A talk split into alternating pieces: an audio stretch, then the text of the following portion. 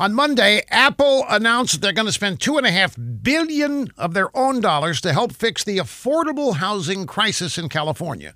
Within hours of this announcement, Democrat presidential candidate Crazy Bernie launched a vicious attack on Apple. Sanders accused Apple, private company, of hypocrisy. He claimed that Apple helped create California's housing crisis. Sanders blamed Apple for raking in $800 million in tax subsidies and for keeping a quarter trillion dollars of their profits offshore in order to avoid paying confiscatory taxes in America. Now, people have all kinds of opinions about Apple, but the specific company isn't the point. No American corporation deserves this kind of contempt from Bernie Sanders simply for being successful.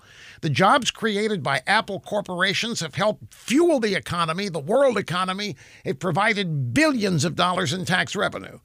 Now, what product or service has Bernie Sanders ever created to benefit mankind? Absolutely nothing.